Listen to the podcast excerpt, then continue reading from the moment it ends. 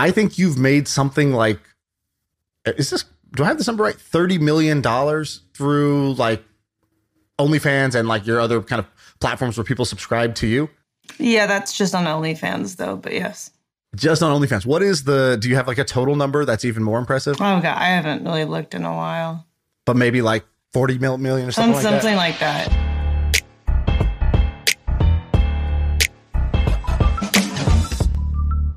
All right, what's up? We just had um, Kate, also known as Amouranth, on the podcast. She is, I think, the number one creator on OnlyFans. She has made over $30 million on OnlyFans in like two years. So it's kind of insane what she's done, building up a following and then turning that into like, I don't know, she's probably one of the top earners on social media, period. And most people don't know about her or ever heard of her. So I thought that was pretty, pretty cool. Uh, Sam, what'd you think? Did any of the stats that she said surprise you or shock you? Well, I had heard the money part out like before this, which is why I was like interested. In, she, she reached out to us to be like, "Hey, can I come on the pod?" And uh, and so you know, I was down for it for that. But that's the most shocking number.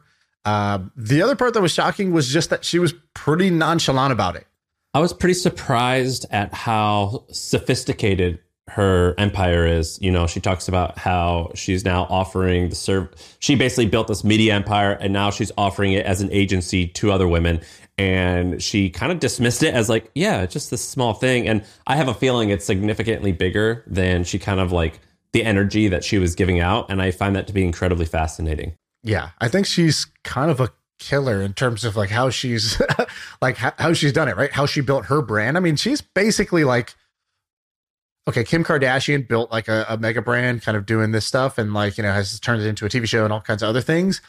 But like in the social media world, she's kind of like on that level, right? She's like pretty a list in the world of social media in terms of how many social media people can pull in tens of millions of dollars a year. The very, very few With like a five person staff. With like yeah with like you know a small team behind them and not even in a category where you're getting like you know mainstream brand deals from like whoever you know like coca-cola or whatever Yeah, it, it was it was really fascinating. So hope you guys enjoy it.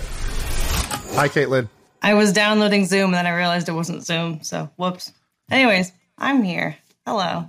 welcome welcome to the show um you are one of the most interesting potential guests that i've wanted on the show we've had people who made money in different ways we've had poker players we've had business people we've had athletes we've had comedians but we've never had somebody who is a sort of like a social media entertainer slash OnlyFans star. And the hook, I would say, for people who want to be interested in this episode is uh, I think you've made something like, is this, do I have this number right? $30 million through like OnlyFans and like your other kind of platforms where people subscribe to you? Yeah, that's just on OnlyFans though, but yes. Just on OnlyFans. What is the, do you have like a total number that's even more impressive? Oh god, I haven't really looked in a while. But maybe like 40 million or Some, something like that? something like that. Um, potentially. Well, probably, probably not the OnlyFans is like way more lucrative than every other platform because even the OnlyFans competitors are either like too new or in Patreon's case, like driving away the girls. So, And are you the number one person on OnlyFans? Um, I was for a while. I'm not really sure what it is right now. I haven't looked since I was. I just put it. I'm like, oh, I'm gonna put that on my link tree. That I could just stop looking at it. Um, but maybe it's been growing a lot lately. What's customer churn? Like, will they stay for? Do you measure churn by years or months? Um, I think just by month. We don't really look at the whole year because people's lives, you know, some people get girlfriends, some people will just like not have a job anymore. So it's, it's hard to do like a year because hardly anyone stays on for a year, a very small percentage. All right, quick ad break to tell you about our sponsor, HubSpot. I know that growing pains hurt. And when you're a startup sales team, you know that pain all too well. Thankfully, there's HubSpot for startups. It's a special program that gives discounts to use HubSpot. The platform lets you unite your entire front office from sales to marketing, all the way to customer support. Plus, they have a ton of resources to help a startup founder scale. So get ready to close more deals and make growing pains a thing of the past. Visit HubSpot.com slash startups to see how much you can save. And one of the things that's cool about you is a you're open about uh, the business side of things, which is cool. You don't have to be; you chose to be. So I'm curious, uh, why do you, why do you, why did you decide? All right, I'm to be able to, sh- I'm going to share this because I think it brings a lot of attention, good and bad. Probably brings some haters out there who are outraged that somebody's making over a million dollars a month on OnlyFans. Uh, why'd you decide to go public with your your income and your earnings? Well, it's going to sound kind of weird, I guess, to most people because I didn't do it for like pride or anything like that. It's it's really because my Instagram that had like five million followers over that a little bit got banned from mass reports, and I needed a way for people to still write about me because that was my biggest reach, and so everything else was not nearly as much reach. So I just started writing about the business stuff, knowing that people would write about it. If it comes from a pretty girl talking about business, suddenly, oh, she's a genius. But if it's a guy saying the same thing, no one would care. So uh, that, that's true. Okay, I like that. That's a uh, that's I think a fair call out. So you basically published that, and then other people started like news outlets and stuff started re-aggregating the story, and then that drove new subscribers basically. So it was Yeah. like a it was a growth channel for you. yeah, it was like you know a new form of earned media. Wow. Uh, okay, that's great. And so I have a bunch of questions, Sam. I want you to jump in before I just sort of, uh, you know, go down my my list of like things I've probably wanted to ask you because I've seen you. I worked at Twitch. My company got acquired by Twitch. So I was at Twitch, and I was like, all right, so who's who's killing it? Who's doing great? And you were always at the top of the list, and nobody inside the company would really like talk about it that much. Whereas they give like you know they, they get really excited about certain things because it's like really good feel good stories or um, you know it's a game that they play that they're really excited about and i was like well what about her she's doing great like what what is doesn't this over like here that I'm doing great. but do, do and um, how, how do you like to be? Do, do you, the, your name? Do you like being? How do you pronounce it? I don't even know. I, I Uh, read it, pronounced but I, I've never heard you say it. Amouranth, And that's how you like in this setting. That's how you like to be addressed You just to, call me Kate. or dressed as. Kate. Kate, fine. okay. much Kate. easier. Uh, yeah, I didn't know what you preferred. So uh, when you are going to these like meetings, because I imagine like a like at YouTube and Twitch and all these places, I imagine they have an account manager or something that like courts you and says, "Hey, Kate, you uh, you know, we love what you're doing. Do you want to come to the office if you happen to be in town, and we can like tell you some best practices?" I mean, that's what they do for like a Casey Neistat or whoever uh, on YouTube when they do things like that for you, or first of all, do they even do that? But if they do, and you go to the office, is that like a are these like people, these corporate people, like comfortable having conversations about this type of shit? I mean, that's just like a because it's just like a it's it's such a unique.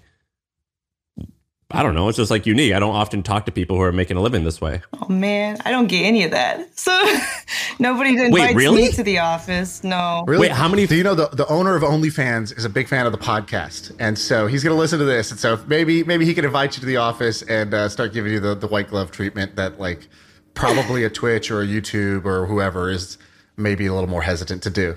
Yeah, maybe. Um, Wait, so how many followers do you have on Twitch? like six million.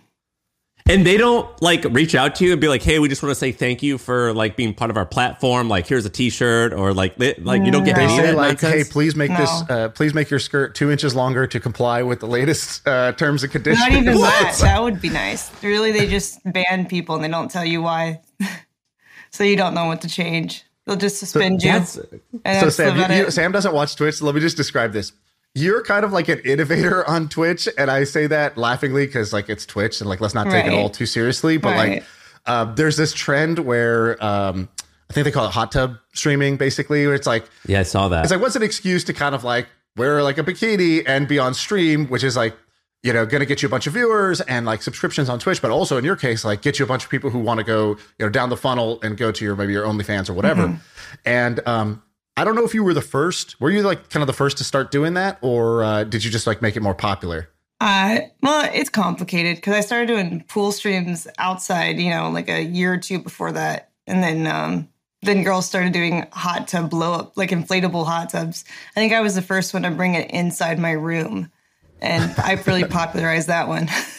and then there's like this like outrage and people are like you got to shut this down and it's usually like people on the platform who feel like oh it's taking away views from me uh, which i think is kind of Silly. because it's like Yeah. those are, those people weren't weren't going to watch you uh, you know like it's not like Right. this you know it's, it's people come to get the type of entertainment they want and uh, they may not want to watch you uh, you know in your basement playing like you know dragon ball z or whatever so it's like it's a different it's a different thing but there is this like um, outrage around it what what do you uh, I guess like do you respond to that or how do you how do you think about that? Uh, you know, I think it's just people being like uh, jealous of others having success and it's just placing blame on them instead of looking inward and being like oh what could i improve to make my stream more appealing to people and so they just want to point fingers and be like you're why i'm not successful when really we're if we're not taking away views from gamers certainly not if anything we're taking away views from pornhub but that's about it and how big of a how big of a game changer was OnlyFans for you? So I'm looking at your OnlyFans. I think you started I think you posted you started April 2020, so only two years ago. And the first month you did 74,000 in on OnlyFans. Then you did 31,000, 16,000, 6,000, something like that. So you started off with a big spike because you get a bunch of people to come over and then, you know, but you did really well right off the bat. A, were you expecting that? And B, were, had you like kind of already made it? Was that like not that big of a deal compared to what you were already doing at Twitch or was that a game changer?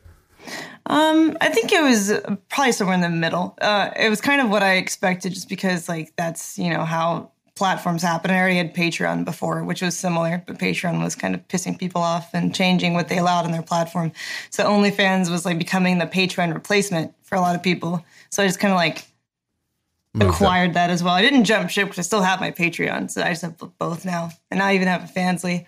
Um, but it wasn't really like that shocking, I guess, at first because I was already seeing those kinds of numbers on Patreon and and a pretty decent amount on Twitch at that time. What were uh how big's your team? Or is it just you? I mean, no. how do you I have uh, an entire staff of mixture of like personal assistants, video editors, photographers, etc. Um, so right now in the office, I have like five main people. And then I also have my extended staff that I kind of bounce back and forth between here and the office because they work uh, also with me on Real Work, my agency for like OF creators and Fansly, et cetera, like different girls and, and guys. There's some guys on there too. Um, so yeah, I have like an extended staff and I have like my immediate at my house is usually four to five people always. Do you consider yourself like the CEO of the business, or do you have like a straight person, like a like a by the book person who's like making sure everything's running on time, or are you that person? Um, I guess I'm I could technically be called the CEO, but I don't manage it as much day to day as like my uh, my head staff that I have, my managing directors for it. And we, uh, so we got to know Mr. Beast recently. We went to, we like had an event and uh, like a kind of like a, a basketball camp or whatever. He came and and we had we had him on the pod, and he's a obviously super impressive guy, and he gets this like kind of amazing coverage in the news. Everything is like Mr. Beast, is, and I, he's a good dude, but like the coverage is like pretty much exclusively good. Obviously, there's some haters, you know, always, but like people think he's amazing. Business people really respect him for his like business acumen, and he's you know seen as one of the biggest content creators. But um, I would say your like fr- your franchise is right up there with them. If you just took if you just took the the sort of like the face off the business, if I just showed you the P and L of both businesses, I think you would be hmm. like, well, I want her P and L, right? Because you're making almost as much money with way less expenses, with way less staff and overhead. true. Probably with more valuable customers, more loyal customers, and um, and then on top of that, you're like the moves you're making off your streams or off your, your off your platforms where you've got the agency um, and then you've got the, the, you know all your investments and stuff like that. It's just like what he's doing with his agency and his investments and all that. But I feel like you don't get that same coverage, or if you do, it's like, could you believe this? Uh, you know, she's doing she's doing like you know real business things. like how does yeah. uh, I guess like do you agree with my assessment there, and, and how do you feel about that? Um, yeah, I guess the, the, main difference is the platform that I'm doing it on. Cause, uh, you know, OF is already going to have like a bias behind it. People don't want to admit that they pay attention to it, even if they do. And then Twitch also is a smaller, much smaller platform than YouTube. So it just doesn't have the same amount of reach, even if it's like the same model and the same like type of stuff. It just doesn't reach nearly as many people as like his YouTube channel would. How big do you think this, this gets? So like, I don't know what you're doing annually now, but maybe it's like, I don't know, 15 million or something like that. Uh, how, how big do you think that this this can get, and how big do you want it to get? Uh, I don't know because if I can successfully grow, real work would be like you know manage other girls' accounts. It can potentially grow like a huge network, uh, and that's kind of like in my extended empire. But um, me by myself, I don't know. I, I never even thought I'd get you this far. So it kind of just happens really quickly, especially once pandemic started and everyone was just online all the time. So I'm not really well. Sure. When you're when you're laying in bed at night and you're like, I mean, I, when I go to bed at night, I'm like, man, like that was a, I had a good day, whatever. it's really inspiring. I, I dream of I think I, I think I could do this. I think I could like do this one thing that's like crazy and and I just think like well in 10 years maybe this little thing could be this this and this. What do you what do you imagine? Like what's your dream even if it's outlandish to say sometimes or maybe it's not, I don't know. But like what what's your dream on where you want to take your your career? Well, hopefully, uh, the dream would be to not grind as much for the next like year to three years and just uh, kind of stream part time, like a few days a, a week, maybe, and then uh, just have my empire for real work have grown so much. Maybe we have like 50 to 100 OF creators that we just kind of provide virtual assistants for. And then I, I, my legacy kind of lives on through that. And then I don't feel like I have to grind every day and can just work with animals on stream a few days a week. It'd be really fun. All right, everyone, a quick break because I want to fill you in on a little experiment that I'm doing. I've got a new project. It's called MoneyWise. It's a personal finance podcast for high net worth people or young people who are on their way to becoming high net worth. When I made a little bit of money, I didn't even know how much money I should be spending each month. Should it be 10,000, 30,000, 50,000? And I didn't really have a lot of people to ask. So I created a podcast called MoneyWise because I wanted to figure out what are some of the things that people who have a lot of cash and who have a high net worth, what do they do with it? The first episode is with a friend of mine. He sold his company for $200 million when he was 31 years old. He gets super transparent about his monthly expenses, his portfolio, how it impacts his happiness, everything. And so I want you guys to check it out. It's called MoneyWise. That's one word. You can find it on my Twitter bio. I'm the Sam Parr, or you can just type in MoneyWise on Apple, Spotify, and YouTube. All right, back to the pod. Hey, let's take a quick break to tell you about the HubSpot Podcast Network. If you like podcasts like this, you should check out some other cool podcasts. One is called Business Made Simple. It's hosted by Donald Miller and it's brought to you by the HubSpot Podcast Network. And what he does is he makes it easy to take the mystery out of growing your business. There's an episode that you should check out called What You Should Put in a Job Description to Get the Perfect Hire. And in this episode, Donald Miller looks at the whole hiring process and how important it is to emphasize both the, the positive attributes and the drawbacks to future candidates. And you'll learn why being self aware as a leader will help you avoid hiring disasters. So check it out. Go listen to Business Made Simple wherever you get your podcasts.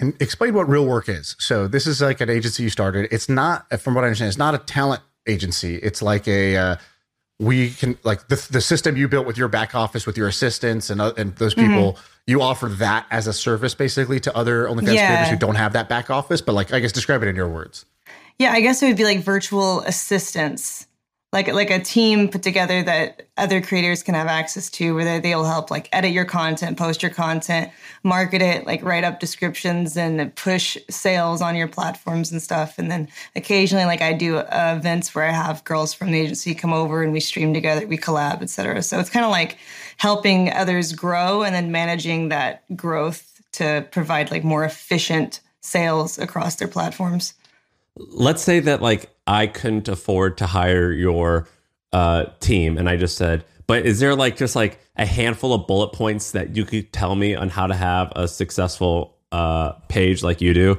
Like, what are the what are the like one, five, ten bullet points that you would say? Well, do this, do this, do this, do this, do this. Well, I think if you want to grow, you really do need help. Uh, whether that's just like your friends, maybe if you have like a really cool sibling, family, someone close enough to you or they can physically come over and help you with shoots, help you get your content out there, like edited, posted, etc. Because if you want to grow, you also have to be putting out um, like content on public non shadow platforms like Twitter, YouTube, TikTok is huge right now. TikTok is really easy to grow on compared to the other ones right now. Twitch actually isn't that great for growth unless you have other platforms already. I would save Twitch for last if you're even contemplating it because it has no discovery system that makes any sense. It's all just recommended. And what gets recommended? People who already have viewers. How do you get viewers? You have to have an audience from somewhere. so Twitch is actually like the, the least, I would say, lucrative for new people um, time will be better spent on like YouTube Shorts, Instagram Reels, TikToks, and you kind of just share that content with all three of them and make it very efficient, but just kind of grow your audience from there, if that makes sense. What do you um, for the agency? Uh, what do you charge? How do you how do you charge money for it? And uh, like, how many clients do you have right now? Oh, we take a percentage um, of, of, the sales. girls' earnings. Yeah, we start with like a like a three month trial period, and if they don't like it, they don't like we're providing value beyond what they were already doing, then then we just we won't continue on it. Like we don't lock them in for like a year or two. That's like really scummy to me. What, what's the agencies. benchmark? But what's the benchmark of what you think they should earn? Should they be earning a hundred grand a month, a million? I mean, what what do you? It really just depends. Um, we don't really have a benchmark right now. We kind of just look at their socials, look at like how much reach they have relative to how many people have already converted to their platforms to see if like, okay, well, we can work with that. There's some potential here. Um, if it's a really bad conversion, maybe maybe not. you know, but if it's like it's relative to how big they are already. Here, here's a dangerous question, but I am curious what works for conversion? Like we talk in the startup world about growth hacks all the time. It's like, oh, did you know that when Airbnb started, they didn't have any listings, so they scraped Craigslist local house listings, they mm-hmm. made them all on Airbnb, and they messaged people on on Craigslist saying, "Hey, I saw your listing on Airbnb. Uh, can I book through there?" And it was just a robot sending it, and then that caught people to to put their listing up. So startups have these like classic growth hacks, things that unlocked new sales or tactics that unlock new sales.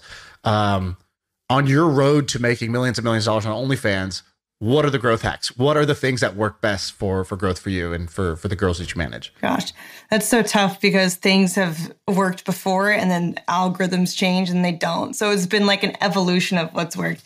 Well, um, like I, I, don't actually like I'm not going to do it. So you don't actually actually give me the functional things that work. What are the stories that are like, oh, that's funny that that worked, or that's cool that that worked. Uh, I want the more entertaining stories, not the boring stuff that actually you know works over time. Yeah. Well, what used to work um, really well before Instagram really cracked down was um, you could have long descriptions being like um, spam, spam like uh, a word if you saw my latest juicy content people would be like spamming a word that was like it's like moist or something. And, then, and then people would go reading the comments like why is everyone saying moist? What did i miss? And they would go back to the caption and they would still be confused and they would click on the profile and they would see the link in the bio stuff like that. That's hilarious. Yeah. That's actually that's, you just that's had a pretty sophisticated spam thing. like kind of like provocative words, like letter by letter, so people would be like, "What is happening?" And yeah, other like games a, it's like I a pattern to play, interrupt, right? They have to like it's not what they're used to seeing, so then they had to go investigate to find out. Yeah, yeah. Or other things I would do would be like, um, tell me when you see it, or I would play like I Spy in in the pictures, and there would be like a swipe image on each different image. There would be like a like check the link in the bio for really good content, like just like words like on a shirt, so the algorithm couldn't detect it. like like curved with the with the shape of the shirt and stuff. Like you'd have to like zoom in and stuff. And then the comments would be like right shoulder, right shoulder, right shoulder. So people would like zoom in, and it, it would be great. I really miss that. That's that's that's that's a really that's good one too. You, what, why do you miss that? You can't do that anymore. Well, I mean, my my my main Instagram got banned, so now I'm just now I just play things super safe. Yeah, yeah. And you um you're wearing this like uh OnlyFans like tube top or whatever right now. Do they yeah. give those to you to like? Is that their company swag to like promote help promote their site, or you make? Yeah, these? I think I actually bought it from the website, but I probably could have asked. I just it was cheaper just to buy it or, or faster because time is money. So I'm just like. And what were you doing before this? Because you're clearly like smart and a hustler and like whatever. Were you like? Did you have like a job at like you know Blockbuster back in the day? Like what what, what was the career before you became this person who you became? I had a really weird one because most people they do like work retail or, or like uh, waitressing or something. I actually blockbuster shot blockbuster. I'm doing her thing where I throw in a random word. Um, That's why the YouTube comments are going to be like blockbuster, blockbuster. It's going to help the algorithm. I'm learning from her. Wait, but hold on. How, how old are you? Twenty eight. So no way is she gonna be working at a blockbuster. when you were a four? blockbuster. I used to get games from there as a kid, but once once I was sixteen, there was not really a blockbuster anymore. Um, but what was the but, weird job uh, you had? Uh, yeah, I actually it was really wholesome. I did character parties for kids' birthdays and hospital visits and like festivals around town and Make a Wish Foundation stuff. I was like princesses and superheroes. So that was my oh, company. Wow. So, you, so you would dress up in cosplay and basically like I'd go to a kid's party or a hospital, basically. Yeah, basically. Yeah, wow. and that was my my little startup entertainment company. What an fun. amazing pivot! That's the best pivot I've ever heard. Uh, like you know, Instagram used to be this like location app that just happened to have photos, and then they were like, let's just go all in on the photos. And you basically were like, I'm gonna go all in on the costume thing, but like instead of little kids, just do like big kids. and I still feel like I'm babysitting on Twitch too. So yeah, yeah exactly. That's amazing. And you pay like, uh, you know, I have this researcher who helps me with the pod, and um, I was like, hey, she's coming on. Um, And I like to not know everything because if you know everything, you come in and you just ask questions you already know the answers to. It's kind of boring. Um, Mm-hmm. And so, but he did surface one interesting thing in his uh, research, which was he's like, yeah, there's like you know leaked stuff on online where you don't have to pay for the OnlyFans. You can just like find Don't something. tell leaked. anyone. Well, remove it. Protect But you, but but he was like he's like I think she has like a like an on like retainer like you know bloodhound agency or or lawyer or something that's trying to like just shut all these down. How th- what is there like a cat and mouse game of you trying to like keep your content behind the paywall and do you like pay, how much do you pay per month to like prevent protect yourself? Yeah, we have um, a whole like little DMCA staff here. Um, it's a it's a combined effort. Like I I do have uh, lawyers. Yeah, what? But why are you paying for that? OnlyFans doesn't offer that. No. What? Yeah. That's yeah, crazy. I have a I have my I have my own little like um That- that's a startup team. opportunity. Create a little agency that's going to do that for all OnlyFans creators and Yeah, just well, like we, we offer charge that insurance. too. We Oh, offer you that offer too that. for Okay, our great. girls, yeah. Um, but it's it's funny though because I stream so much that like I have a very close relationship, I guess, with like the moderators of my chat on my Discord. They will actually actively like find leaks because people do something stupid, which is on my Twitch channel. They'll try to uh, viewers will will start mass DMing at people like leaks here, leaks here, leaks here. And then my mods are just like boop, send to my DMCA team, then we get it deleted. So they're just like self reporting. I don't have to go looking for them. They ended up just exposing all the leaks to me already. So Mr. Beast, when when we were hanging out with the Mr. Beast, so we he, we did a pod with him, and Shaan and I flew down and got to talk to him.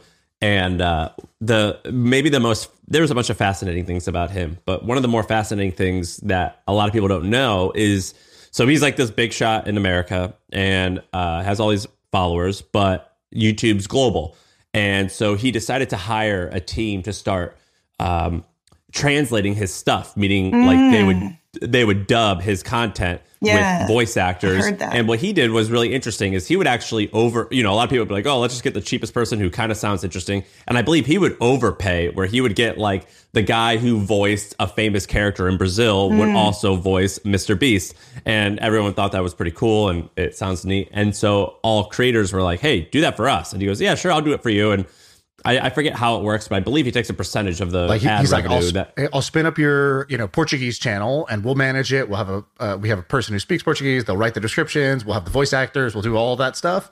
And we take like i don't know 30% of the revenue of that youtube channel for them. Oh, I need him to do that for me in Turkish because I Yeah, have a 'cause- lot. I have a huge Turkish audience because Pornhub banned.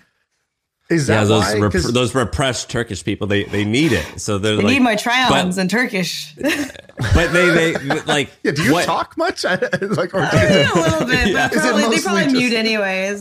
You the know, universal language they that would we- probably just we mute it anyways. But what's yeah, that's a good point. But what's interesting is you. I don't know if you're doing this because you're trying to be humble, but you're kind of downplaying. I think like the the shit that you're doing. You're like, oh, I just have these like personal assistants, and you know, we just. I, it could be you're just being humble, but w- have you thought about like kind of like scaling this like crazy? Beast or Jimmy just raised some like two hundred million dollars at like a one point five million billion dollar valuation. Have you thought about being like, well, no, let's like we're not just going to call it personal assistance. We're going hard at this, and we're going to completely operationalize and help this niche of content creators. Have you ever thought about like kind of from that angle, as opposed to like I don't know, maybe you're just being nice, but you, it kind of sounds like you're, you're Well, no, downplaying. I think like that how that's what we're trying to do with real work. We just started it though, like a few months ago, so it was my personal assistants that we're kind of turning into an actual organization.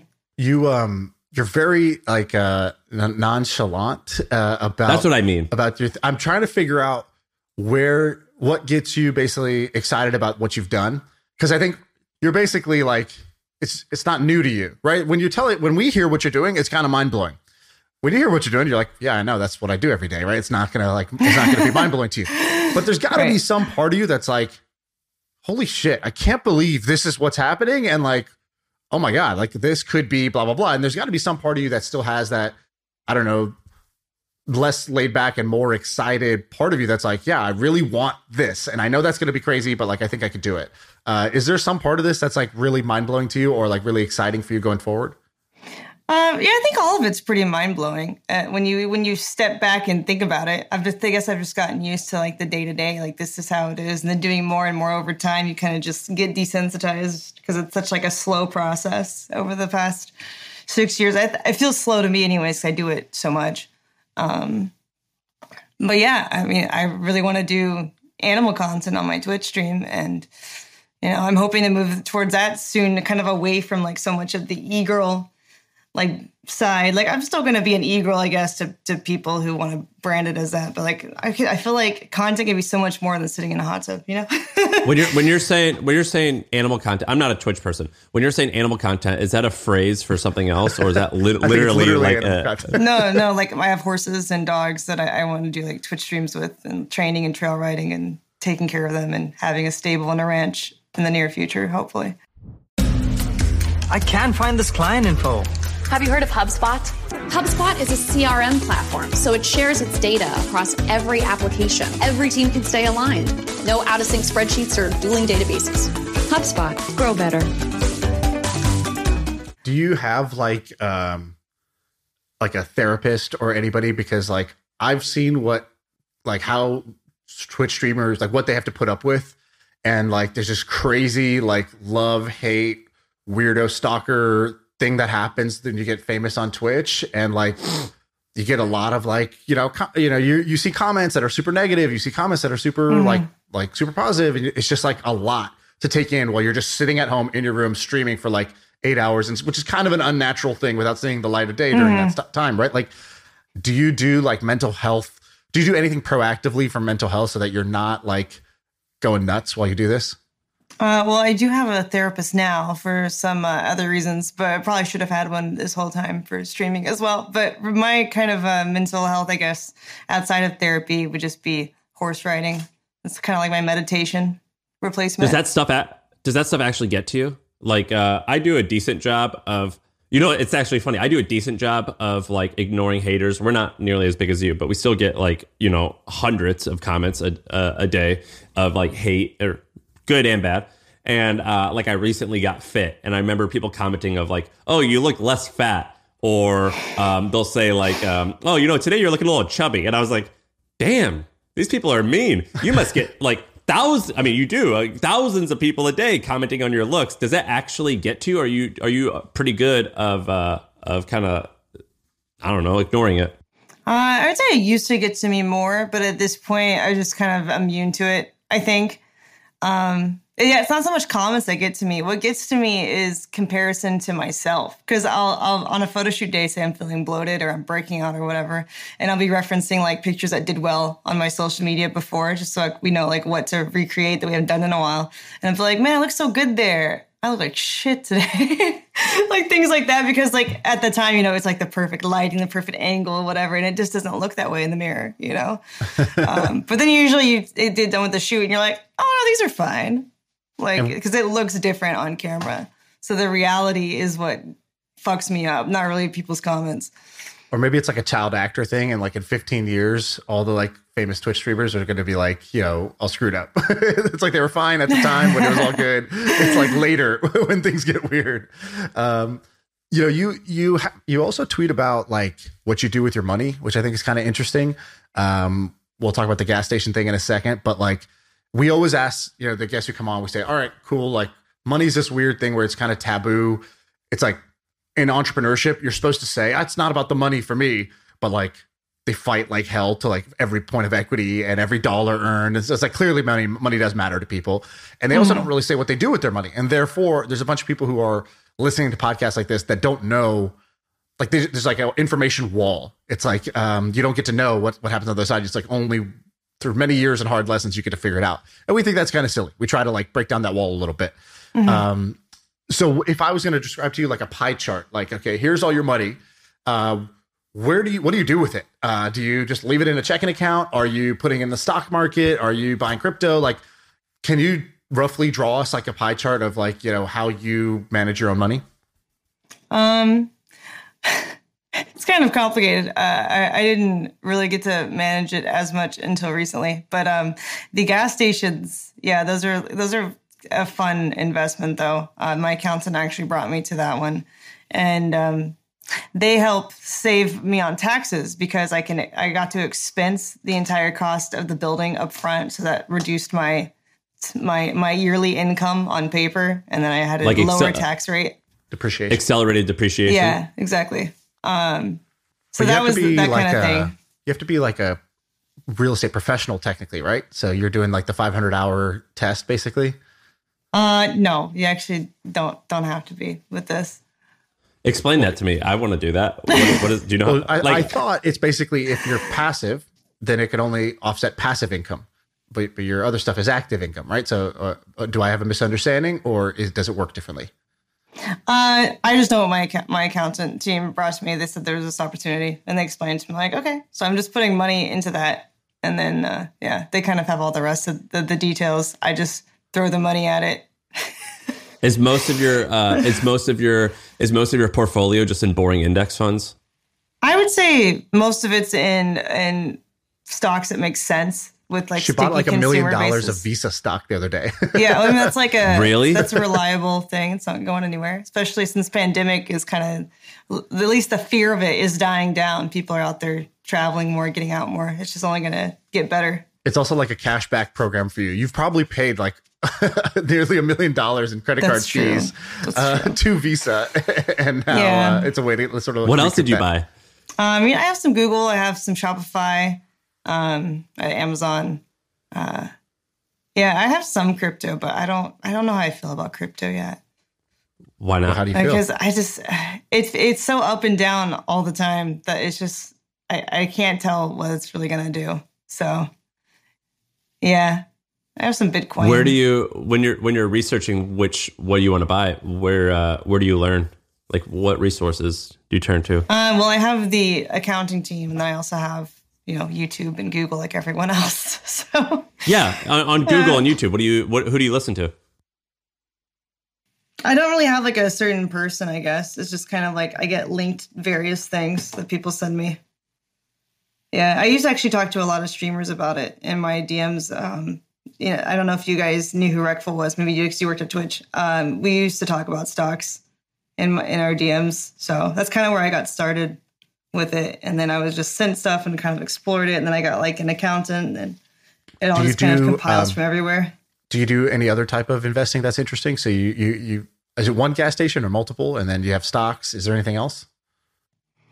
Uh, I have some businesses I've bought um, and some private equity too. Tell me more. tell us That something sounds I can't really talk about the private equity because it's it's private. Uh, legally, I can't say anything about, much about it. But basically, they just acquire small businesses throughout the year, and um, I send them money as needed, up to like five million or so is what the total will be. But on a deal by deal basis, basically. Yeah, yeah, yeah. And whenever they need it, they call for it. There's not like a scheduled payment system with it. Gotcha. And then what about uh, businesses you bought? What do you what are the what are you buying, and who who's running these things? Well, I, I usually I buy businesses that can just run themselves. Like, um, I guess the the if you guys heard about like the ball pit company or like the ball the plastic ball company I used for my ball pit. No, stunt. no. What is A that? few- Tell more. It's just it's it's like a I bought like a manufacturer. They're based in China though. They make like playground balls, like uh you know like ball pit type. Yeah, stuff. we And have it was one at just my like house. really. Yeah, see, it was just really. um Hold on, I you bought low. the Chinese manufacturer? Well, the like the they share the facility with other people, but um, yeah, they manufacture balls. And I bought that company. what? Why? How? It was really, it's actually really good profit margins. like, how did this um, even come across your desk? Accountant, accountant. They just send me stuff. They're like this thing, and, I like to gravitate like- towards the ones that I can also use for publicity stunts and uh, on Twitch. So like, I turned my entire room into a ball pit. Your accountant is Yeah. like the LeBron James of accountants or the Bernie Madoff of accountants. I don't. I haven't decided which one yet, but he's doing way more than the Call of Duty as an accountant. it sounds yeah, I like. have like a team. It's it's hard to explain it all. I, I normally I just throw them the money. I'm like, yes, make it work. Are you afraid of like being one of those like athletes that goes broke on like you know my my manager, my accountant talked me into buying these like this chain of you know Wendy's that was like non-existent and ran away with my money because it sounds like uh you know you're throwing money at crazy places right now. Is that a fear for you? Uh, no, no, right. not really. All right. Um, if you're not afraid, I'm not afraid. Yeah, I had bigger fears than that. It, it it uh it almost like we were asking you some of these like super specific money questions and it people are listening now but uh you know your the look in your face was like why the fuck are these guys asking me all these questions about this money shit like this makes me uncomfortable Well, isn't it's it like, hilarious I only But it- recently got back in control of my finances. I don't know if y'all saw that drama, but um, what happened I can't, I can't say too much about it. But um, I got out of kind of a uh, controlling relationship a bit. So, yeah, Yeah. Yeah, we keep the dark stuff over there. We just do the money stuff Yeah, here. We, we, we don't we don't worry. We, we, we try Well- not to, to get into the heavy topics. Well, what I was saying was you do things that 99.9% of people would find to be incredibly embarrassing for to do like they would be they would be too nervous to do that. You know, it's too taboo. I'm uncomfortable doing that. And I think that it's it's wild that we think that all right, we're okay with that, eh, but we're also nervous about talking about the money thing. And like that, that's just like an interesting insight and we've talked to so many people and it's very rare that someone's comfortable talking about money. It still makes me really uncomfortable, but it's just like an, an interesting thing. It's like, oh, I thought this woman wasn't afraid of anything, but when we talk about money, like, you know, it, it's it can be a weird topic. yeah. No, I'm pretty comfortable talking about the money. So much like uh, some of the more like investment business side. It's not just me, so it's like I can feel like I can't talk too much about it because I'm not like the only person driving those types of things. So when, when we were talking to Mr. Beast, he's been going into like, you know, uh, Feastables, like his chocolate bar. And then he created like a pop up, uh, like cloud kitchen restaurant thing called Beast Burger. And he's like talking about different like businesses where he can go into and say, okay, I could use my fame and my distribution to like give these businesses an unfair advantage. Um, are you doing, it sounds like the ball pit is sort of like that, where you're like, okay, if I buy this company and I, I make it part of my content, then like, you know, sales could go up. But like, I can imagine like any of the taboo sort of like, or like, you know, whatever sex related type of products, whether it's like, you know, it could be swimwear, it could be lingerie, it could be sex toys, it could be like, who knows? I don't know. I don't know what else it could be. Like, are you going down that path where you're like, we should actually like either buy or create a business like in that in those categories and use me and maybe the the other my my you know other girls I know that will be a part of promoting this and like we can blow this company up into a, a pretty big company. Are you thinking along those lines? Yeah, I am uh, definitely for the future as I'm I'm trying to move towards you know more uh, collaborative efforts with other girls with the real work. So I, I really want to do like lingerie. Um, I think makeup is a good way to go too. Um, beauty industry is huge, but uh, yeah, definitely like I, those are on my mind right now. Do you have to do products that guys want, or is it products that like how many of your fans are women versus men? It's gonna be a, a mixture. It, it's looking like since um I'm blowing up more now, where it's like I do have more of a female audience, especially like since a lot of the girls kind of look to me as a person to follow as far as like the OF side goes, e girl side, whatever you want to call it. Um, so it's getting more balanced, but yeah, I also still have a a project that I've been working on with Ludwig this past year. We're making an Amouranth fleshlight, so Yeah, that's kind of what I was thinking about. Uh, that, that was, we're doing that too. that was the idea that I was thinking about. Um, but uh, yeah, Have you, uh, dude? have you uh, have you guys ever heard of kink.com? Have you heard of kink.com? No. All right, so kink.com was like I I think that they were a website but also the parent company and they owned all these like fetish websites. So, you know, kinks. And uh, I don't know what they all were, but like one of them or one of them that was pretty funny was like these people who would like wrestle and then have sex. And this guy started Mommy, it Daddy in the wrestling. yeah. well, they were like no, but they were like Olympic wrestling. Like they were wearing like unitards, and then like they it warps into sex and whatever. And they uh, the guy who started it, it was just a guy, and he started it in the late '90s during the dot com boom. So he was an early mover, and he built it into a huge business. And eventually, he bought this old armory, which is basically a huge building in the center of the Mission District in San Francisco, which is considered Uh, some of the most expensive real estate in the city because it's like a desirable hipster neighborhood.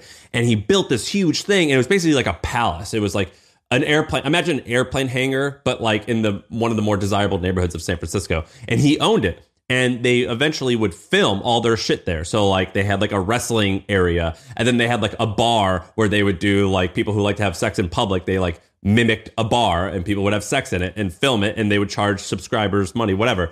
And when I first moved to San Francisco, I took a Groupon tour of it. like you could, like you could, because it's just like an interesting building that's an old armory where they like it's like an old historical building and it's also a porn studio. And I was hanging out with this girl and she was like, "Hey, do you want to go like see this thing? It's on Groupon. It's a it's a porn studio. We can just go take a tour of a historical building."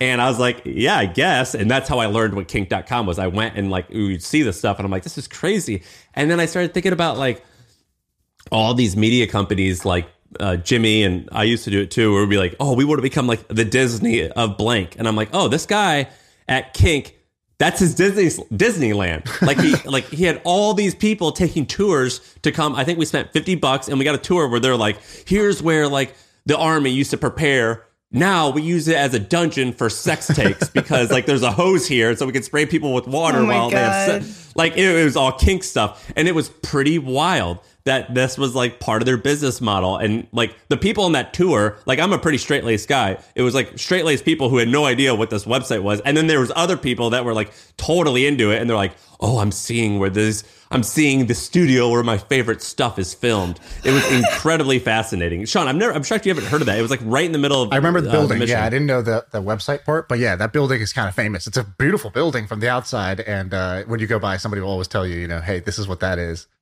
What is And they it were called killing again? it. The building? The Armory, right? The Armory. But if you look up like kink.com building San Francisco or something, there'll be a Wikipedia page. And this building, it might be worth north of a hundred million dollars at this point, maybe more. And it, uh, it, it's like a huge building in a very desirable neighborhood. And it was just like super fascinating. This guy did this. And so maybe in the future, what we're going to see you have is we're, we're going to see you like be like, oh, hey, creators who work with me. Do you want to like a come? You want a place to come and stay? Like, I, I, you know, I can. I, you could you could host your office in my studio, and then eventually it's like, hey, uh, fans of us, whoever wants to spend a hundred bucks, you can come get like a walking guided tour. Uh, and then eventually Yeah, you're just going to own like style. all this amazing, yeah, red, red light district style. You're going to own all this real estate. Anyway, it was a really interesting play that these folks did, and it, I think it, I think the uh, building became worth more than their the porn brand. Wow. I, I I read something you said that I thought was pretty interesting. You go, I think you said this. It was uh, you go. There's like the but Warren Buffett has this phrase like you only have to get rich once, and you were saying like for social media it's the same thing. You got to just build an audience once, and you, you only got to get famous once. And so what? How did you actually get famous? What was the what what was the were there any big inflection points where it like it went from like you know not that many people watching me or following me to like way more or was it just very steady or were there big, were there any like big moments Um, I see the hot tub meta was probably huge. That was probably doubled my growth at least. Um, but before that, it was kind of just, I guess I entered the social media space at a time when it wasn't oversaturated, like 2016. It wasn't as crazy as it is now, where everyone wants to be an influencer. So I think I got really lucky with the timing. And then I just was growing on Twitch, and Twitch wasn't oversaturated either at that time. Uh, and I just kind of grew with the platform because I streamed so much. And I, and what separated me from others was I was also making content on pretty much every other platform at the same time. Like I had Facebook page, I had Instagram, I had Twitter, I had YouTube, and I was just kind of growing it. Plus Patreon also kind of boosted my ability to just make that my full time thing because I wasn't relying just on Twitch.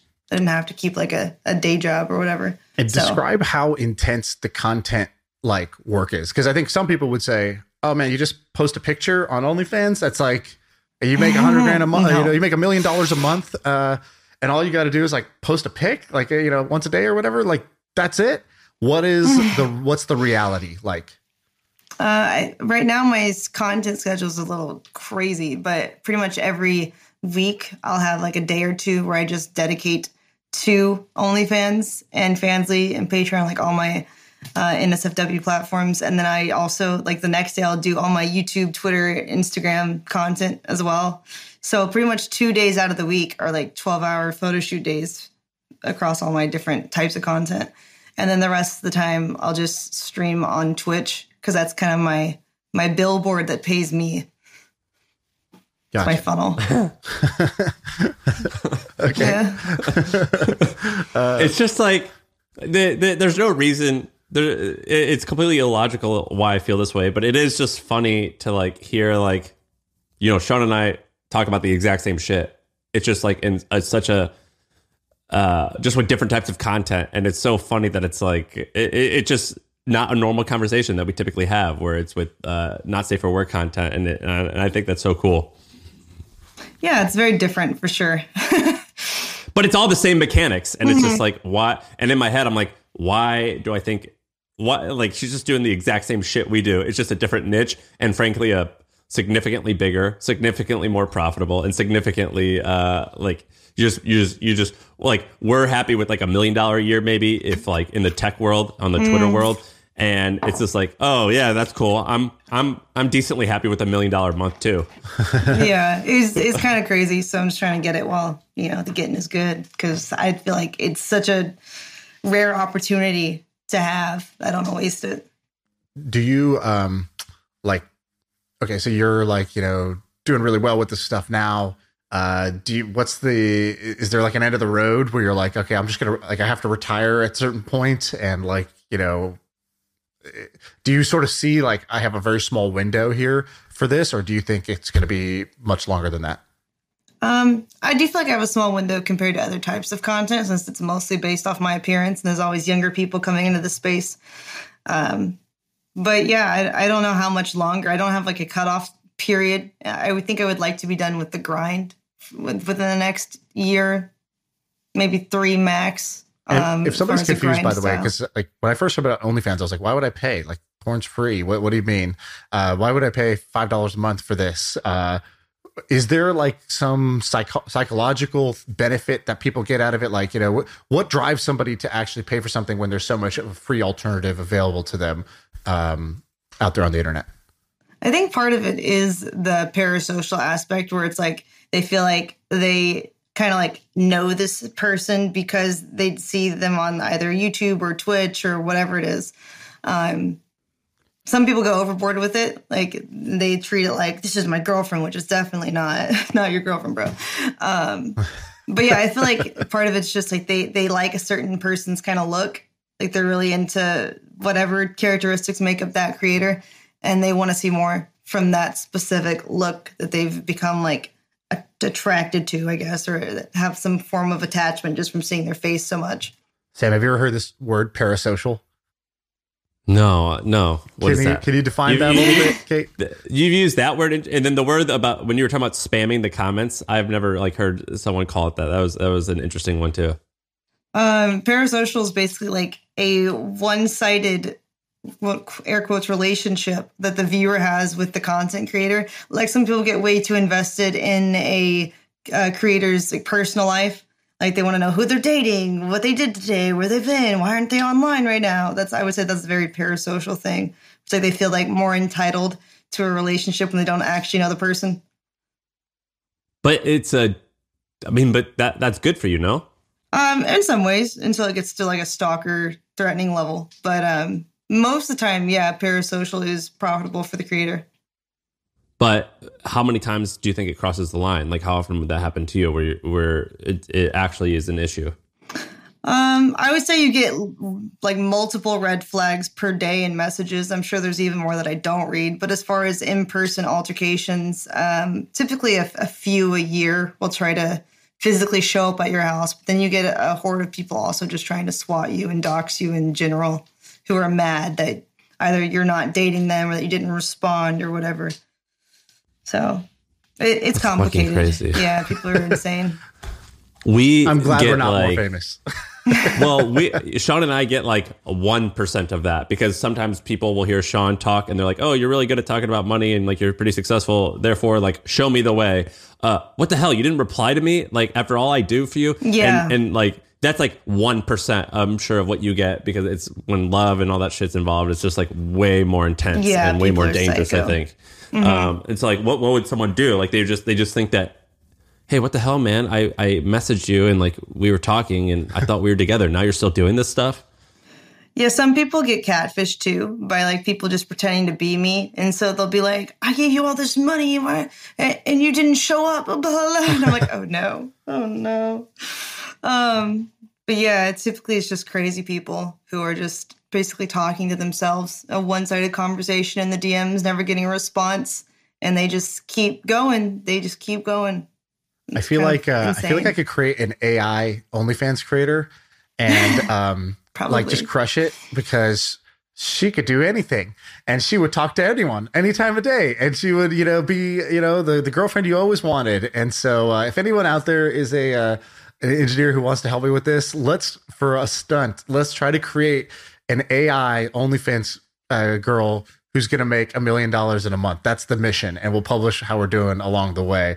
And we're going to learn all the growth hacks and we're going to put it all out there. And they can't dox her or swat her because she doesn't exist. She doesn't live anywhere.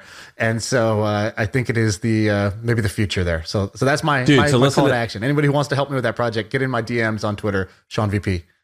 Have you guys seen uh Av- is it called avatar.me? Yeah. Have you guys Uh, seen I that? don't know if that's I have not. URL.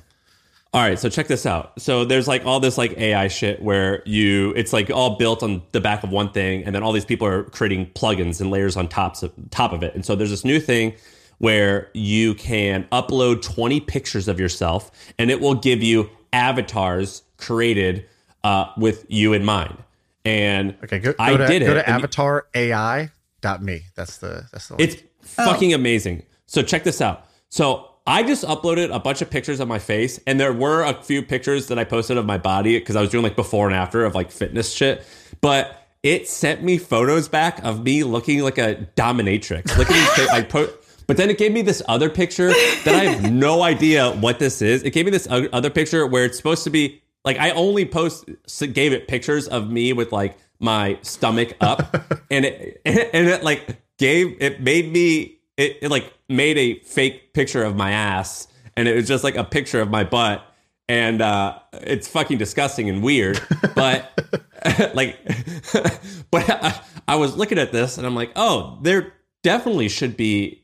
There's definitely going to be th- this type of thing because have you guys seen? Uh, I think it's called Replika.ai. It's basically a service where you can like you can just spend money and you get like a friend that learns how to interact with you. And you also can get like an online girlfriend who just is like it's a text-based conversation that you're having with this fake woman.